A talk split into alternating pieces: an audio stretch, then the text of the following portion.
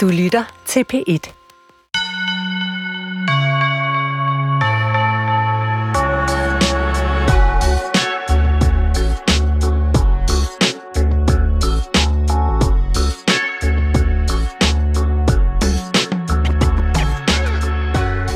Goddag og velkommen til Skønlitteratur på P1. Mit navn er Alberte Clement Mildal, og jeg er visevært for Nana Mogensen, som stadig holder en velfortjent overlov. Og jeg kan egentlig virkelig godt lide skønlitteraturs kendingsmelodi. Men i dag er det som om, den larmer alt for meget i forhold til dagens gæst. Så nu slukker jeg. Og så lader jeg lyden fra min lille audiooptager stå alene.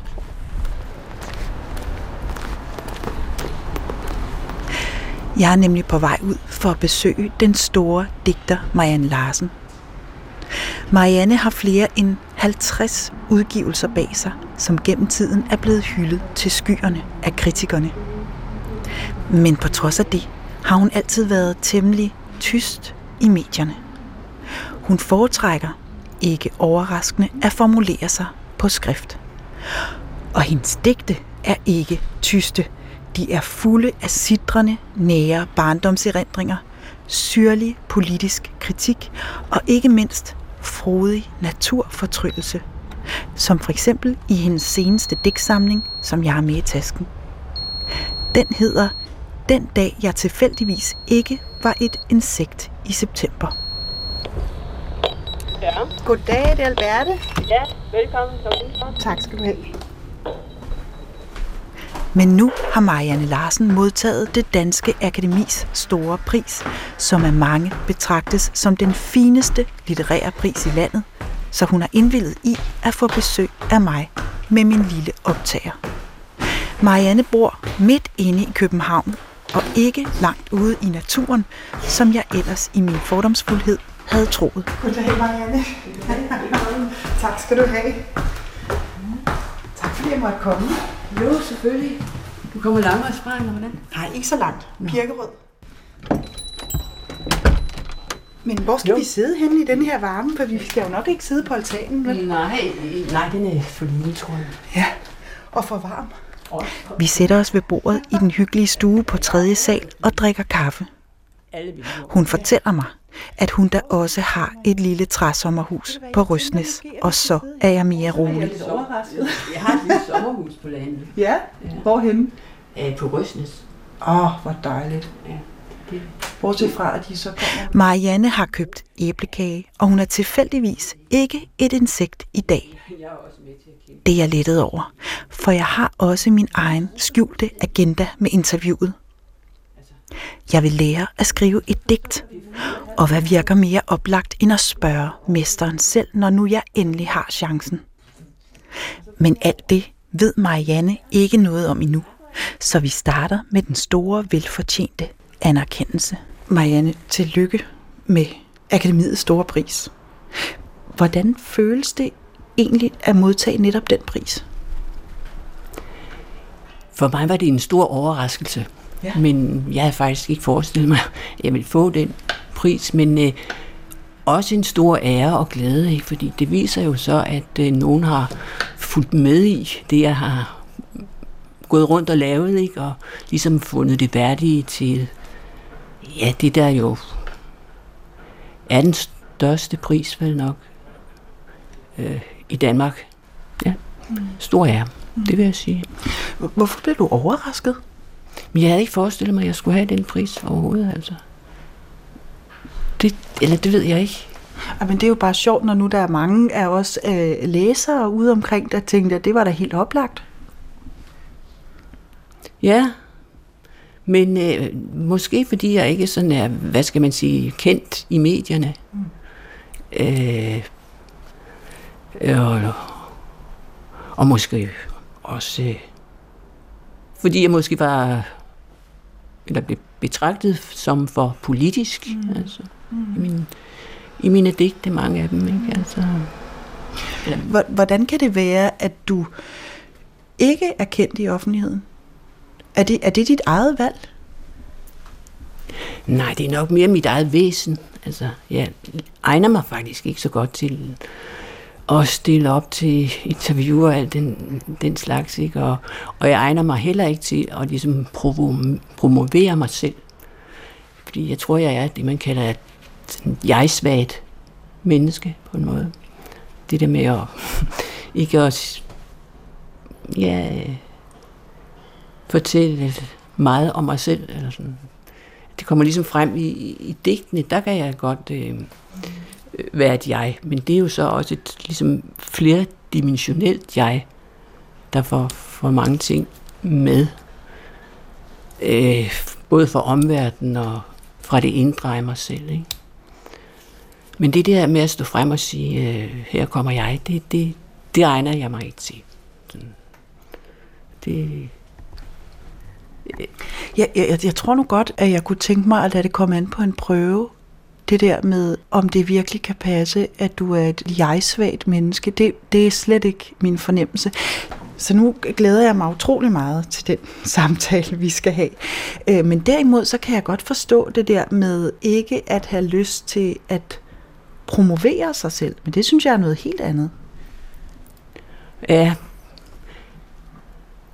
Altså, det er jo også en del af den kritik, øh, som jeg synes går igen i din digte.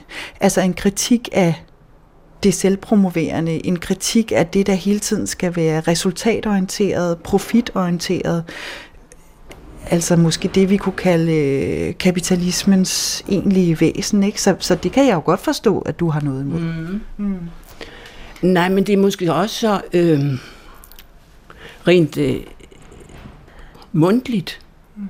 Jeg ser en forskel mellem det, den mund, mundtlige fremstilling af sig selv og fortælle historier. Og der, der kan jeg bedre bruge skriften simpelthen, altså til at mm. få noget frem.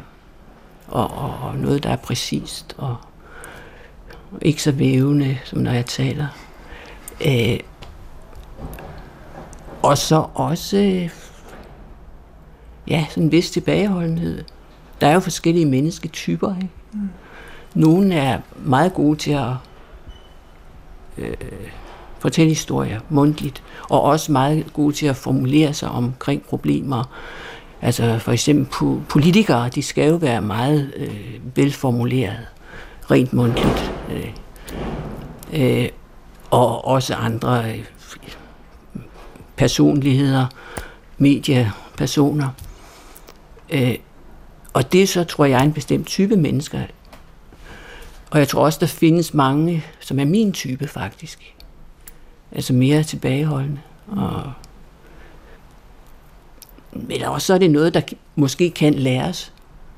Men så er det spørgsmålet, om det altid er positivt, ligesom at, at bruge sin energi på at lære noget, man måske ikke øh, er en fremmed. Ikke? Øh,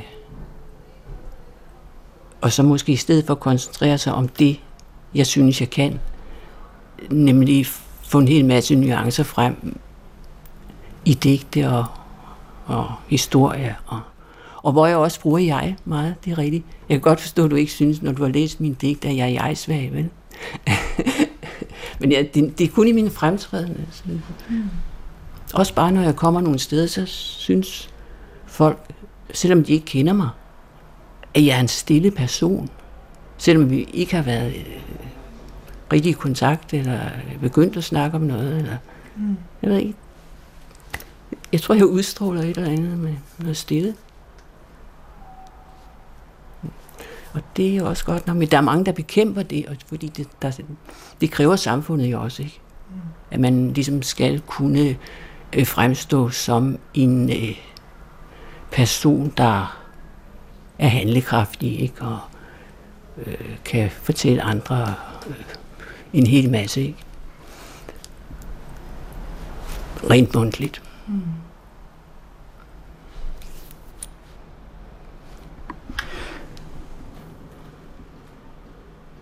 Altså, øh, ja, det er sjovt, fordi jeg tror, at jeg tænker, at hvis jeg skulle sige noget om dig, ud fra din digte, så vil jeg sige, at du var fantastisk jeg-stærk.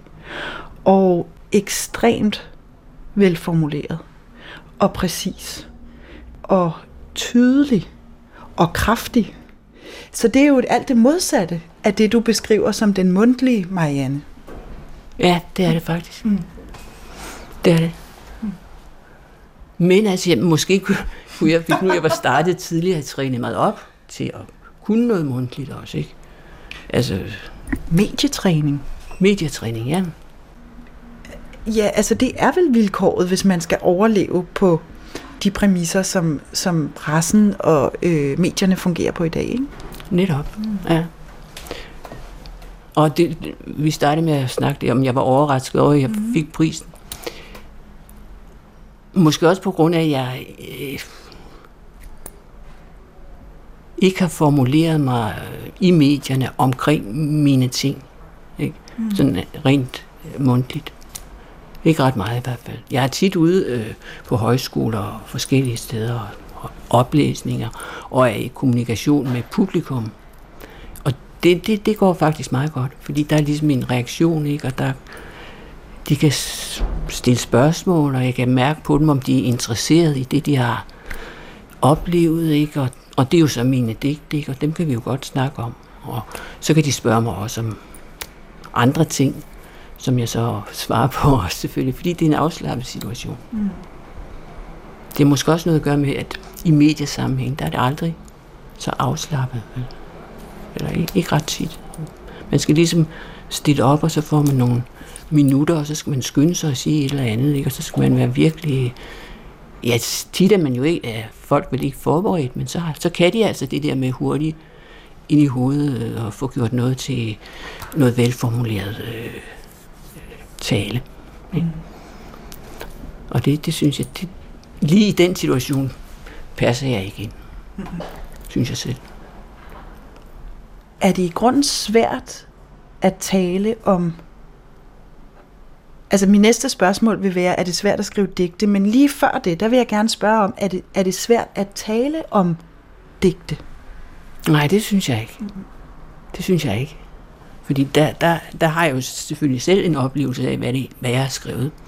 Men andre, netop med digte, hvor de, dem, der læser det, eller dem, der hører på det, ligesom er medskaber. Ikke? Fordi de danner selv billeder ind i hovedet af det, øh, ud fra det digt, jeg har skrevet. Ikke? Og jeg har selv haft nogle billeder inde i hovedet, da jeg skrev digtet. Men det er ikke altid sikkert, at det er de samme billeder, læserne får. Og så kan der jo godt komme en, en snak ud af det. Mm. Og det er jo, synes jeg, at det er sådan. Tror jeg, fordi at digte som sådan, poesi, det er faktisk flertydigt. Ikke? Altså ligesom et maleri kan være det. Ikke? Man kan se forskellige øh, ting i det. Mm. Øh, I modsætning måske til en roman, hvor man lærer nogle personer at kende, og der er en handling, og man følger med i, hvad der sker, og det er spændende, og det ligner mere øh, hverdagen som sådan, og livet, der leves, altså romaner, ikke? Men digte, der kan man godt få, ja, få spændende samtaler øh, øh, ud af og omkring. Mm. Og samtidig er det, det er også en, en kort form, ikke? Så jeg, samtidig synes jeg, det er mærkeligt, at den ikke faktisk bruges noget mere også rundt omkring i samfundet.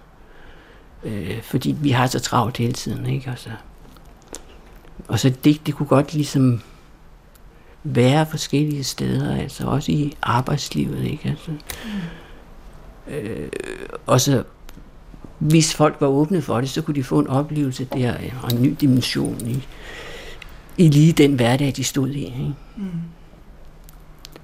Hvis det var, Øh, hvis det, du- dukkede op i øh, tv, noget tiger for eksempel, eller i, altså sådan ukommenteret, ikke? Bare der stod et digt, og, og så folk blev vant til at se, sådan noget findes også, ikke? Øh, digte findes, og de kan være meget givende at, at læse eller komme ind i. Fordi det der med, at lyrik og digte ikke optræder så mange steder i samfundet.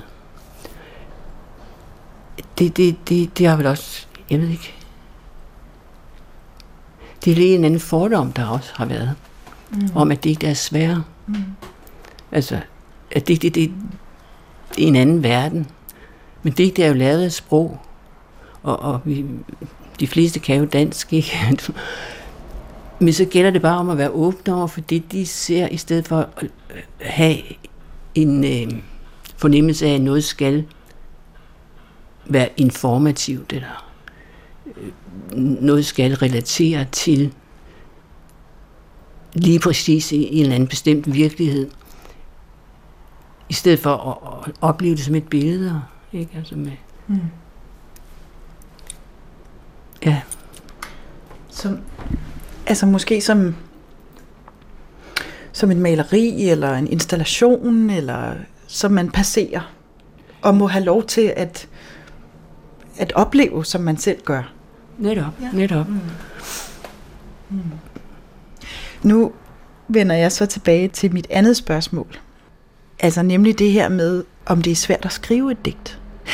Jeg har altså tænkt på, at det spørgsmål jo i grunden er dumt, fordi det er jo sikkert ikke svært at skrive et dårligt digt, men er det svært at skrive et godt digt?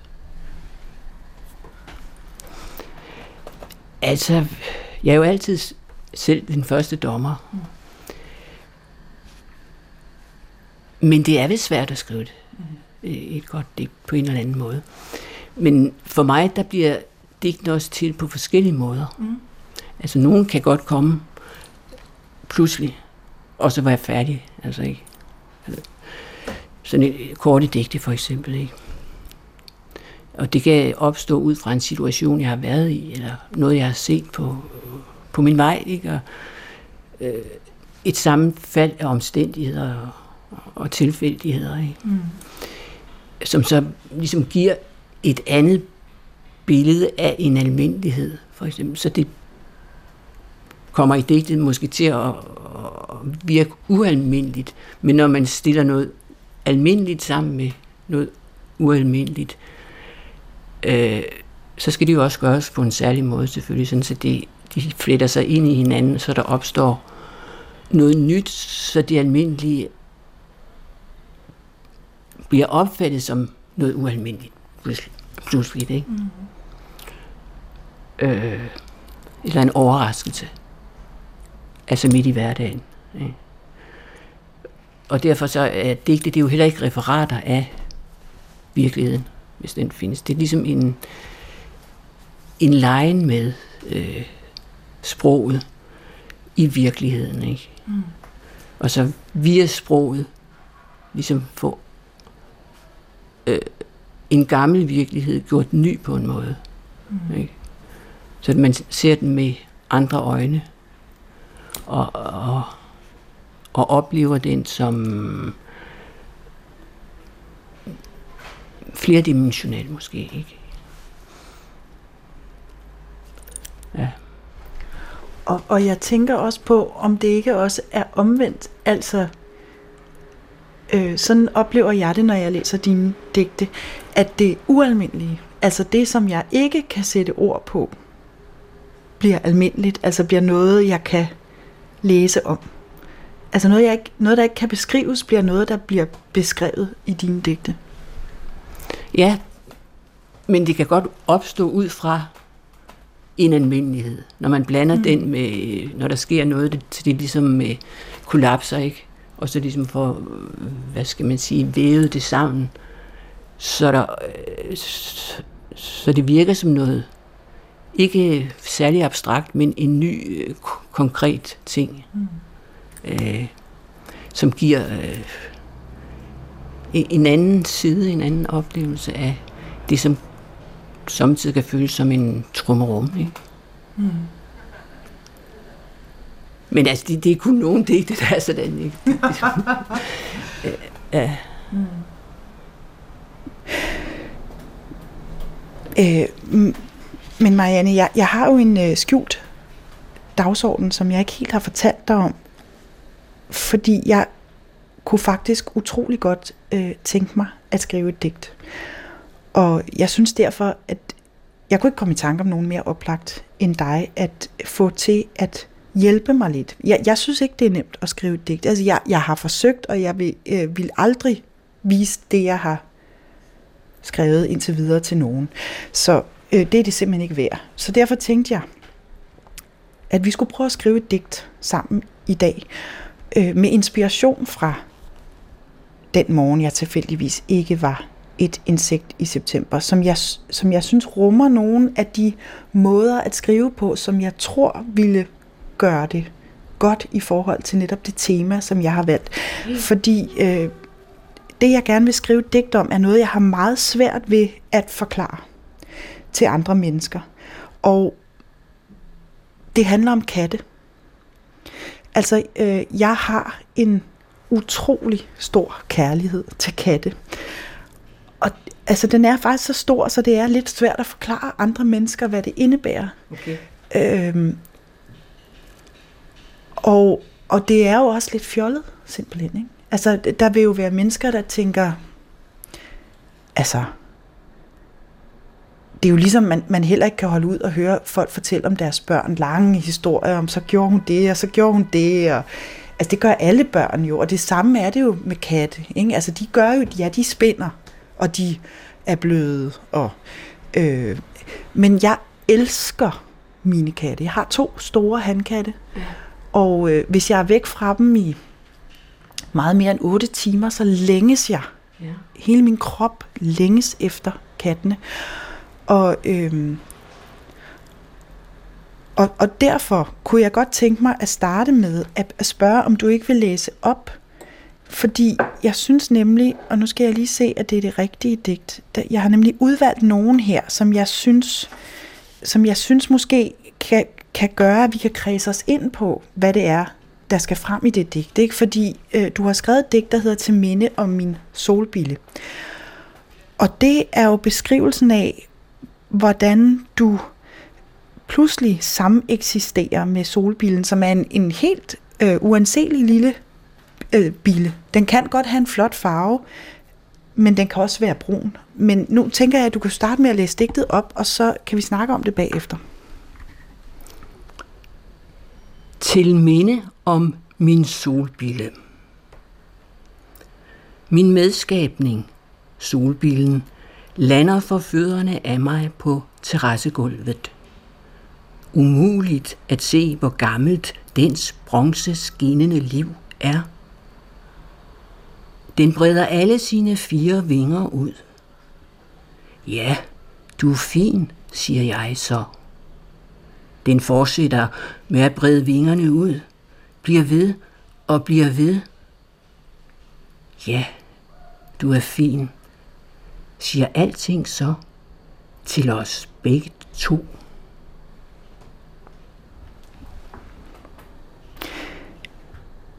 Altså, det, det der slår mig ved det her digt, det er jo, at du synes, at altså, du kommunikerer jo med solbillen. I, I taler sammen, og du siger, du er fin. Altså, hvis der er noget, jeg siger meget tit til min katte, så er det, ej, du er en fin kat. Okay? Jo, det er et almindeligt udtryk over, over for dyr, ikke? Jo. Hvorfor siger man det til dyr? Du mm, fordi de godt kan lide at høre det, vel? Men ja, derfor, det der, ja, du er fin, det får så en, hvad skal man sige, en videre, yderligere betydning, ikke? Fordi det, det, det ord fin, det ligesom forplanter sig ud til alting, som så gentager det. Altså, mm. Ja, du er fin, siger alting så. Alt, alt det øh, solbillen og, og jeg sidder i og er en del af øh, universet og øh, terrassen og landskabet omkring os og vores indre. Vi får fortalt, at vi begge to er fine. Mm. For at vi fortalt af noget, vi ved, ikke rigtig ved, hvor kommer fra. Det kommer alle steder fra, alting. Mm. Så det, det der lille ord fint, det ligesom åbner op for, ja, for digtet, ikke? Altså, øh, nu er jeg ikke religiøs, men, men, men for mig er, altså, øh, udtrykker det her digt faktisk en forbindelse til det tætteste, jeg kommer på noget guddommeligt. Fordi det er den følelse, jeg får, når jeg oplever samhørighed med min katte. Det, det er følelsen af at være sammen med livet og naturen, øh, og kommunikere med den, og have omsorg for den. Gensidig omsorg. Ja, det er en tæt re- relation, kan man sige, ikke? Altså, mm. øh, og det, det, det er jo noget meget flot på en måde, ikke? Altså, at man ligesom kan øh, have øh, den dimension i sit eget liv også af et andet væsen, som man ikke ved, hvor meget forstår. Mm. Eller om, vi siger nok, at dyr, de har ikke noget øh, sprog, men altså, de kan jo kommunikere alligevel med deres, øh, ja, med deres lyde og deres spinden og deres måde at bevæge sig på, ikke? Og, øh, og hvis man er tilstrækkeligt lydhør og opmærksom på alt det, altså dine venner, kattene, øh, de virkelig udtrykker og kan og, og, og føler, så, så opstår der jo et forhold. Mm. Ikke? Et gensidigt forhold. Og det kan jo opstå også med andre dyr, men altså... Ja, ja, her med solbillen har ja, jeg indtryk af. Ikke? Ja, ja sådan men, medskabning kan man kalde det. Ikke? Ja, altså. øh, men føl, føler du, at du kan forbinde dig til det guddommelige, whatever that is, igennem naturen og dyrene? Man kan forbinde sig til, til øh, noget større, og ikke være bange for, at det ligesom også er det ukendte. Mm. Ikke? Fordi vi, vi ved jo ikke med vores øh, måde at leve på som mennesker, hvordan dyrene lever. Det er jo faktisk, øh, hvordan deres, hvor, hvorfor er de så dygtige til mange ting, som de jo virkelig er. Mm. Altså sommerfugle, ikke? de trækker øh, til Spanien, og mm. øh, hvordan styrer de, og hvad gør de? Altså, er, er det virkelig bare fuldstændig dumme væsener, der, der bruger øh, himlen som øh, ingenting, ikke? og finder vej øh, til lige det land, som de skal til? Altså, de kan jo noget dyr, men det, vi ved ikke, hvad det er, de kan. Det er ukendt for os, ikke? Mm. Vi kan bare undre os over det. Og så ligesom øh, tage det ind og lære så meget af det, som vi nu formår, ikke altså? Mm. Ja, hvorfor flyver fuglene ikke ind i hinanden, når de, når de flyver tæt sammen? Det forstår jeg simpelthen ikke. Nej, men så bliver de jo forklaret med, at det er deres instinkt. Det er simpelthen noget, de bare gør. Men altså, de, de, de, er, de er jo også øh, forældre og alt muligt. De, de små skal jo oplæres øh, til et eller andet, regner jeg med. Altså, de, de bliver vel ikke født med det hele, øh, ligesom bo, iboende, så de kan, når de så er voksne, så kan de det hele. Altså, de må jo også have en gensidig, tror jeg, læringsproces på en eller anden måde. Mm. Altså, hvor de forældrene lærer børnene om deres verden, ikke? Og vilkårene. Mm. Men, men det, noget andet, du sagde lige nu, det var det her med, med lydene. Øh, fordi jeg, jeg taler naturligvis også med mine katte, og så har jeg hørt, at katte, de øh, miaver ikke til hinanden. De miaver kun til mennesker. Altså, jo, de slås selvfølgelig, så siger de nogle høje lyde, det ja. gør ondt, og så får ja. de et sår i, i ansigtet, ikke? Men, men, men de taler, altså den der måde, min ene kat, den kommer ind ad døren, og så siger den med det samme højt miau, ligesom, her er jeg, hvornår der kommer der mad. Altså, øh, fordi det er selvfølgelig det, den mest taler om. Men, men vi, vi kommunikerer meget sammen. Og, øh, og der er det så, at et af dine andre digte, øh, som jeg synes også er et godt oplæg til et digt om en kat, det er jo... Øh, det er jo øh, digtet, hvor du taler om et engangssprog fordi du beskriver, hvordan du og din lillebror i udforsker lyde sammen. Mm. Og, og vil du læse det op for mig? Ja. Beskrivelse af et engangssprog. Vores største hul i kroppen kom frem. når vi gabte så højt med munden, vi kunne. Vi prøvede at snakke for at tyde, hvad hinanden sagde, samtidigt med, at vores munde stod på vid gab. Ah, ha, ha, sagde min lillebror. Ah, ra, ra. Jeg nikkede. Vi kiggede hinanden ind i munden for at se, hvordan det så ud at sige ord, der lød som fremmede dyrs sprog fra Afrika. Ord, der skrættede i halsen og æde hen over tungen, og kunne bruges til alt muligt nyt. Alalalalala. Syngeord betød det samme som de lød. Vi kom ikke til at hoste af at synge dem med vidt åbne munde. Vores tunger sprællede frit som sig selv op og ned, hurtigere og hurtigere, jo højere vores lyde lallede om kap med hinanden. Hvad var det så for en orgav, der pludselig åbnede sit gab allermest imellem os? Agaragav, svarede min lillebror. Altså, man kan jo ikke bede andre om at læse det digt op, end dig selv, synes jeg vel. Altså, det er jo en umulig opgave at, at sige de der lydord. Øh, Ja, en skuespiller ville nok Nå, ja. øh, have forandret sin stemme til noget barnligt. Mm. Når man sagde det der. Sådan kunne man også faktisk det op. Mm. Øh, altså, ligesom, åh, ja. Åh. Det, det, det, det, det er et valg. Men, men, men jeg bliver meget optaget af det der med ord, som, som man tænker ikke kan være ord. Altså, at det, at det er jo... Altså, det er jo helt umuligt, de der ord. Og det er jo så det, de leger med, ikke? Og så, så finder de ud af, at det også er en, betyder noget. Mm. Og så er det så pludselig en, der måske et uhyre, der ligesom det kommer til at betyde, der åbner øh, sit gab for dem mm. til til sidst. øh, jeg bliver helt slået af øh, din evne til at erindre, hvordan det er at være barn. Altså øh, din, din evne til både at være inde i barnet, men også at, at se på barnet og huske, hvordan det er at være barn. Men jeg tænker, at det som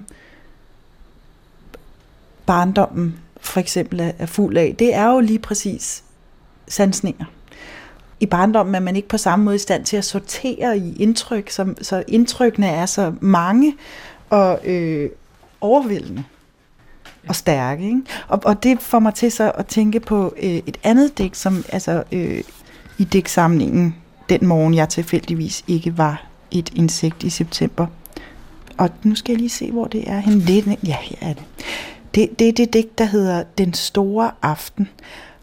Det, det handler om for mig, det er en det er et barn, der oplever aftenen og mørket og sanser det. Og det rammer fuldstændig ind i min hukommelse af, hvordan det var at være barn og, og løbe rundt i mørket. Og jeg tænker på, om du ikke vil læse det op, fordi så, så, øh, så kan vi tale om det bagefter. Den store aften. Aftenen var et større sted end alle de andre steder, jeg kendte. Det var bedst at løbe rundt om husets hjørner i aftenen uden for lyset fra vinduerne. Det skinnede indad og udad. Det var bedst at løbe længe og få mest mulig aften og mørke på kroppen og tøjet. Ligesom alle, der er blevet usynlige, gør. Øjnene fik ikke mørke på sig over det hele. Det lignede bare mørke, med mørkere træer og lysende vinduer indeni. Men det var noget andet. Det var ikke til at nå at se. Hvad var noget andet? Det forestillede. Det susede for hurtigt forbi mig. Jeg løb efter det. rundt og rundt om huset. Lige så mange gange, jeg ikke kunne tælle til i den store aften.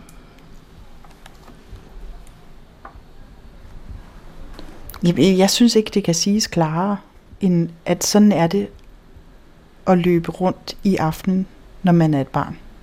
Mm. Og, og det er jo lidt, nu vender jeg tilbage til min katte, Marianne. Altså det er jo lidt det, altså fordi jeg kan jo godt øh, sige, at jeg synes, min katte har en blød pels.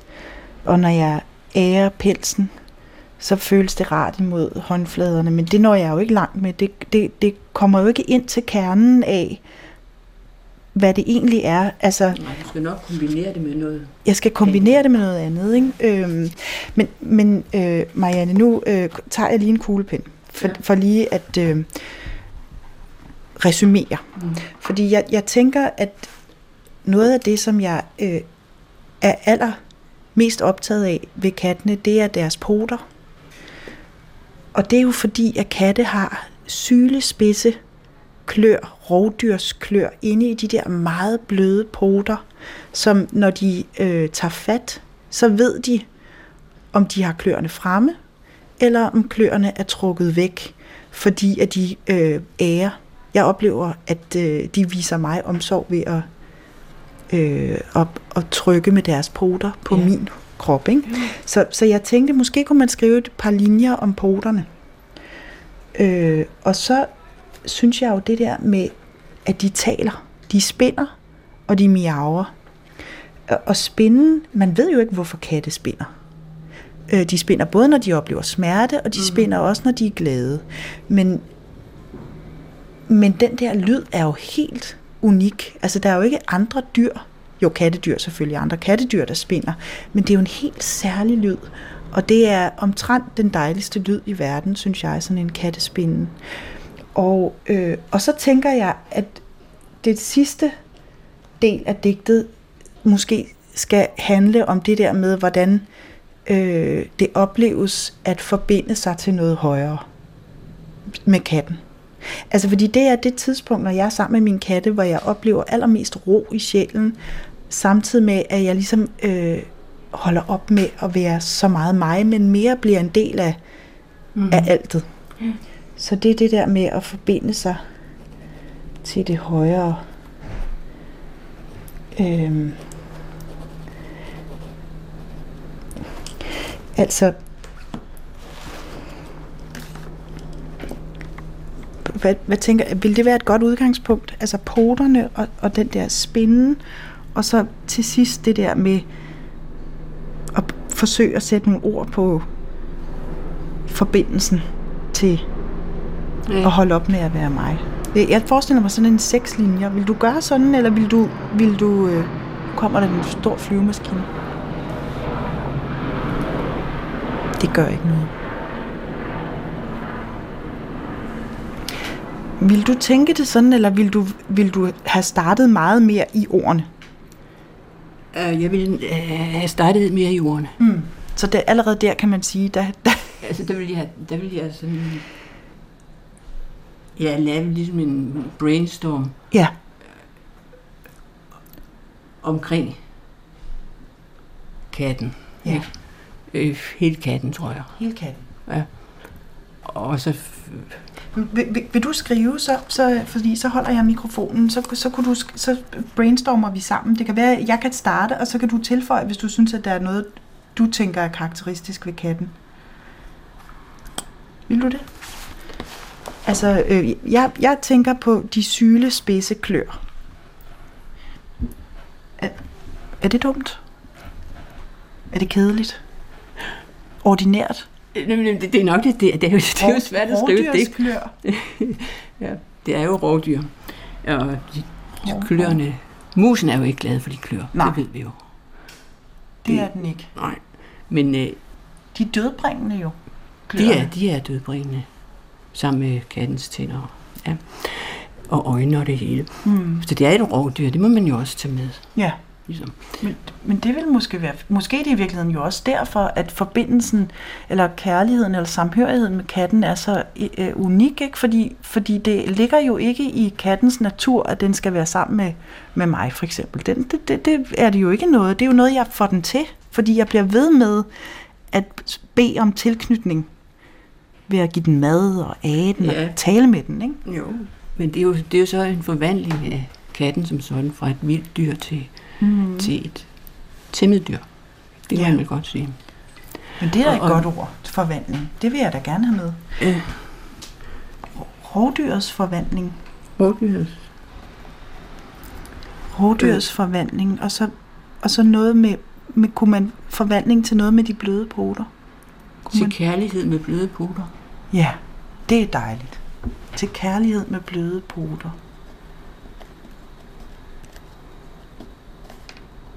Rovdyrets forvandling til kærlighed med bløde poter. Ej, det er allerede virkelig godt. Det er jeg glad for. Og så den der spinde der, ikke? Altså det, jeg kunne godt tænke mig de der lydord. Nej. jo, men Jeg kan næsten spinde, kan du kan, høre kan du det? stave til det? Det er også et problem. Ja, det er et problem. Er det noget, Hvordan staver man der er noget D og noget R, ikke? Jo, Eller L? Det- DL? D, L, R. Der, er- Det. er det konsonanter det hele? Ja, det tror jeg. Jeg tror slet ikke, der er nogen vokaler i. Og så må det måske bare gentagelser. D, L, R, L, D, Ja. L. Og det er tre gange. Ja. 3 gange 3. Så sker der altså noget. Ja, men, og, og så tænker jeg, så bliver man jo nødt til, hvis man nu ikke kan forstå, hvad det er, så skal vi vel lige forklare, hvad, hvad det er. Fordi det er jo en form for, det er jo sådan en slags, det er jo dens, dens det er jo den måde, vi taler på. Ikke? Det er den måde, vi, vi det er jo sproget. Ja, men det er jo så, når det står som lyde der, ikke? Jo. så ved man jo faktisk ikke, om det er mennesket, eller, Nå, eller katten, der siger det, eller om de siger det samtidig. men det tror jeg da, vi gør. Ja, vi spænder Vi samtidig. spinder. Så, så vi skulle måske sige det der, og så øh, siger vi til hinanden, eller spinder vi til hinanden, eller Fortæller vi hinanden. fortæller vi hinanden. Ja. Øh, og, så, og så det sidste der, ikke? Altså, fordi det, jeg tænker, det er jo det der med at holde op med, altså, vi, vi bliver ligesom, vi bliver et jo. Altså, vi bliver, vi, vi, det, er jo, det, det er jo ligesom du skriver om solbillen, ikke? Altså, at med et, så er vi, så er vi begge to fine. Mm. Øh, og nu skal jeg jo ikke stjæle det der med at være fin, vel? Fordi jeg har selvfølgelig for længst sagt til den, at den, den er rigtig fin. Mm. Øhm, Men det er, jo, det er jo noget med kærligheden at gøre, ikke? Jo.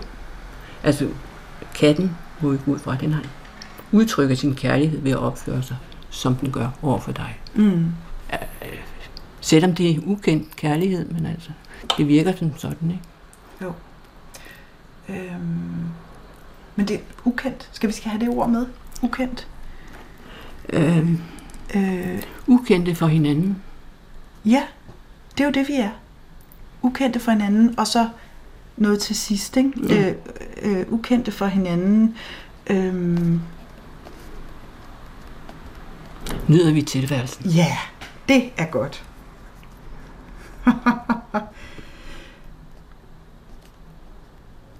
Og så skal det, øh, titlen skal vel nok være katten eller ikke. Mig og katten. Katten. Mig og min kat. Mig og min kat. Kattens. Det er kattens. Katten. Bare katten. Måske bare katten. Ja,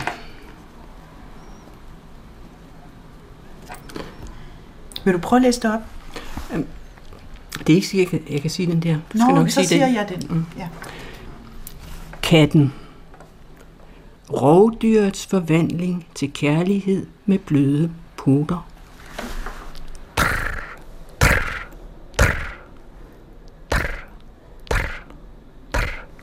To gange er nok, tror jeg, ikke? Fortæller vi hinanden. Det skal nok ikke midt i det, fortæller vi hinanden. Fordi det Nå. kommer igen. Der. Hinanden bagefter. Ikke? Nå, men kunne vi ikke sætte den i midt imellem så? Og så tage en trrr igen?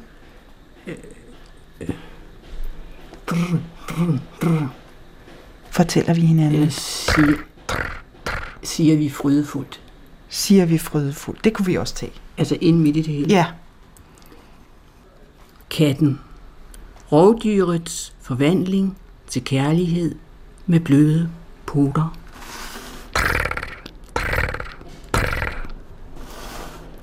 Siger vi frydefuldt.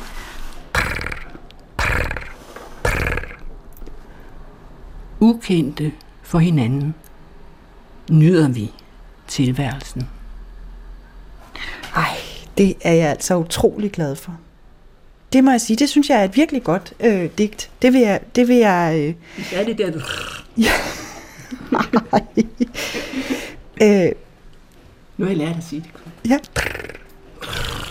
Ja, ja. Prøv du bare Man at lærer, sige noget, det. man lærer noget af katte simpelthen. Ja, man lærer noget af katte. Det kunne det også hedde. Man lærer noget af katte. Digtet. Kunne det hedde det? Eller er det fjollet? Man lærer noget af katte. I stedet for bare katten. Det er jo det, jeg gør. Ja. Kattens visdom. Kattens. Man lærer noget af katten. Hvad jeg lærte af katten.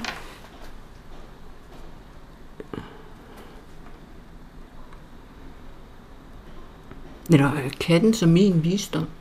Ja. Ja,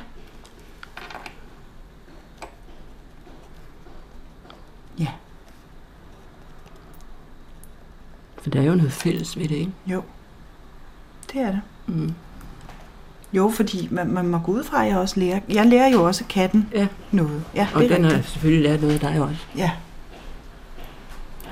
Øh, men altså, øh, det, nu, nu føler jeg mig jo helt øh, forløst, ikke? Fordi nu, nu har jeg fået øh, ord på noget, som jeg, jeg jo ikke rigtig kan forklare til andre mennesker. Så næste gang, jeg skal begynde at forklare mit forhold til katten, så kan jeg jo tage digtet frem og sige, du kan læse det her. Så vil du forstå, hvorfor jeg ikke kan tage på sommerferie uden min katte. Øhm, har du det sådan, når du, øhm, når det lykkedes dig at skrive et digt, som ligesom har arbejdet inde, inde i dig? Altså føler du dig så sådan lettet og forløst? Ja, det gør jeg. Mm. Og det er en meget god oplevelse. Det er faktisk det, der driver en videre, mm. synes jeg. Ligesom at... Ja. Fordi det tilføjer noget... Noget nyt, ikke? Altså. Mm. Men nej, jeg ved ikke, det, det, er en, det er en tilfredsstillelse. Det er nok noget, alle kunstnere oplever. Mm. Altså, når et billede er færdigt, og så er det... Oh, ja. Men igen, jeg, jeg er selv den første dommer. Det er jo ikke sikkert, at de andre kan, kan se det på samme måde og føle samme lettelse, når de, eller når de øh, læser digtet eller får løsning. Vel? Men det er jo det, alle digtere håber på, at kunne formidle en eller anden forløsning hos læseren. Altså, poesien ligesom håber på, ikke? Mm. Få en, ja, få et velvære ind i tilværelsen. Selvom digter også kan handle om krig, og det er jo, digte kan handle om alt muligt selvfølgelig, men Ja, og de kan være kritiske, sådan som dine digte ja. også ofte er. Altså, øh, de kan blande sig i samfundsforhold. Det kan de, de. kan være en debat. Ja. Og det er kun godt, når de er det, synes jeg. Mm. Og det har mine også været. Mange af mine digte, synes jeg, altså, gennem tiden. Og også i den seneste bog er der nogen, ikke der. Men jeg synes godt, der må være noget humor med på en eller anden måde. Selvfølgelig, i de tider, vi lever i nu, med krig og sådan noget, der kan jo ikke være humor med i krig. Det skal jo så være at lave nogle øh, digte, som ligesom er så oprørende, at folk indser, at det er den største dumhed, ikke? Og blive ved med på den primitive måde. Mm. Lave det ene våben større end det andet. Mm. Men det, det er jo så masserne, der skulle have få den erkendelse. Nå jo, men det ville da heller ikke gøre noget, hvis Putin han kom til at læse din digtsamling, tænker jeg. Men det kunne han jo ikke. Det kunne han ikke. Ej, det, altså... Sådan, Altså fordi den ikke er udgivet på russisk, eller fordi, ja, fordi han ikke kan... fordi vi ikke, fordi vi ikke tror, at han rigtig kan læse, eller, eller øh, fordi at det vil han aldrig gøre?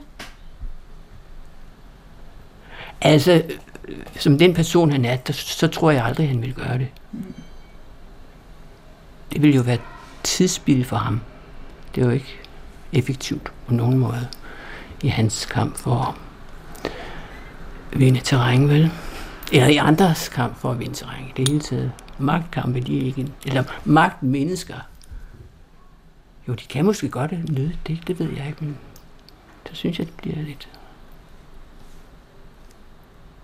Ja, så, så er det et meget, hvad skal man sige, upoetisk, det tror jeg. Mm. Hvis sådan virkelig... Så, så er det måske en, øh, en kampsang. Eller en... Ja, en kampsang. Jo, jo, selvfølgelig. Ja. Men, men øh, hvis jeg kunne have et ønske, så var det, at øh, Putin læste det her digt. Så det kan vi lade gå ud til Putin. For det tænker jeg er en kritik af, af den verden. Alt det dårlige ved den verden, vi lever i. Vil du ikke prøve at læse det op, Marianne? Mm. Fri mig for guilty adfærd. Fri mig for guilty adfærd. Når det virkelige er sådan, at skovduen ude på altanen sidder der, fordi den er ved at gå under. Og varerne på hylderne i mine hjernevindinger visler, hvor skybrud brydes langt inde i verdens nye adresse. Hvor super menneskechips i alle prisklasser og størrelser florerer som olympiske guder i indre organer og syner. Fri mig for givtig adfærd. Fri mig for guilty adfærd, når det violette går i opfyldelse. Og jeg ser en kæmpemæssig by komme vandrende. Dæmringsfjern og millionstemmigt mumlende. Et kæmpemæssigt optog med deres by af groft vævede telte på ryggen kommer vandrende.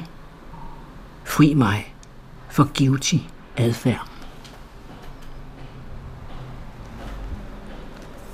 Det er fantastisk smukt. Det er, lige der, der kommer hele menneskeheden vandrende for mig.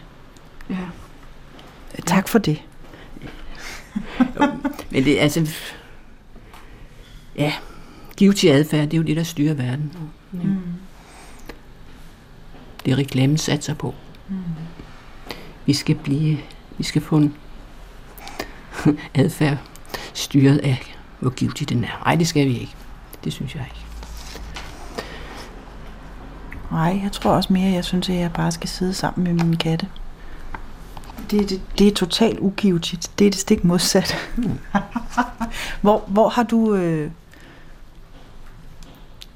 hvor, hvor, øh, hvor trives du allerbedst? Er det, når du skriver? Det er det jo nok. Fordi det, det, det, det er en sådan en slags hjem. Ikke? Altså, det er da noget, man søger til. Mm. Men ellers så, ja, oplevelserne, de findes jo alle vegne. I naturen. Og, men jeg kan også godt øh, lide at for eksempel cykle ud til Amager Strand, når det er så varmt, ikke? Mm. og bade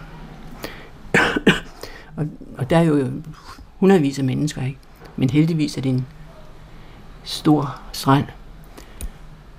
Men jeg kan godt øh, lide øh, stemningen, ja, den fri stemning, hvor folk slindrer om, omkring og, og ud i vandet, og man kan se Sverige på den anden side, og, og skib, der kommer forbi, og, og så hvis jeg står, og, og hvis jeg er alene derude, og, og står og laver gymnastik, for eksempel, efter at have været noget svømme lidt, mm. og så optager alle de der menneskers bevægelser i sig, og der er sådan stemmer på alle mulige sprog faktisk. Ikke? Der, man kan jo ikke høre, hvad de siger, men det er sådan en slags musik. Og så samtidig ser vandet og planterne på stranden. Og det kan jeg godt lide. Det er sådan, man går i et med det. Ikke? Ja.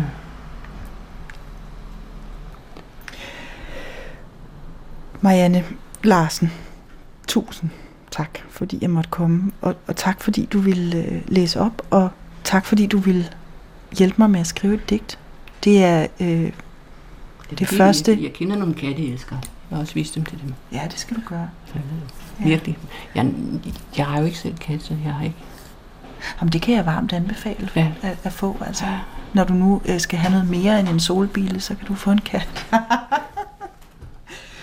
det, det er altså en virkelig stor fornøjelse. Jamen, det er det. Mm. Og du kan tage den med til Røsnes, vil jeg bare Ja, sige. ja. Så kan den fange fugle og mus. Ja, ja. Så må man acceptere den sproglige drifter. Ja.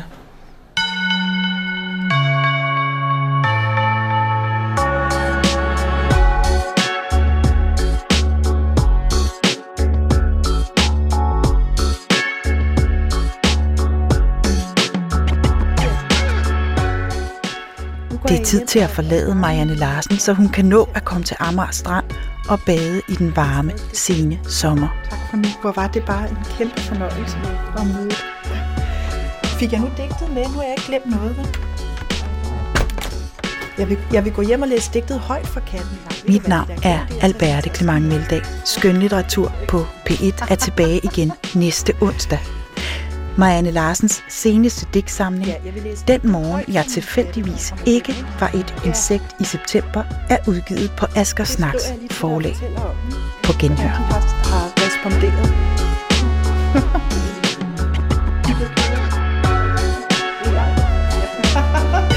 Tusind tak for nu. Fortsat god varm dag. ikke?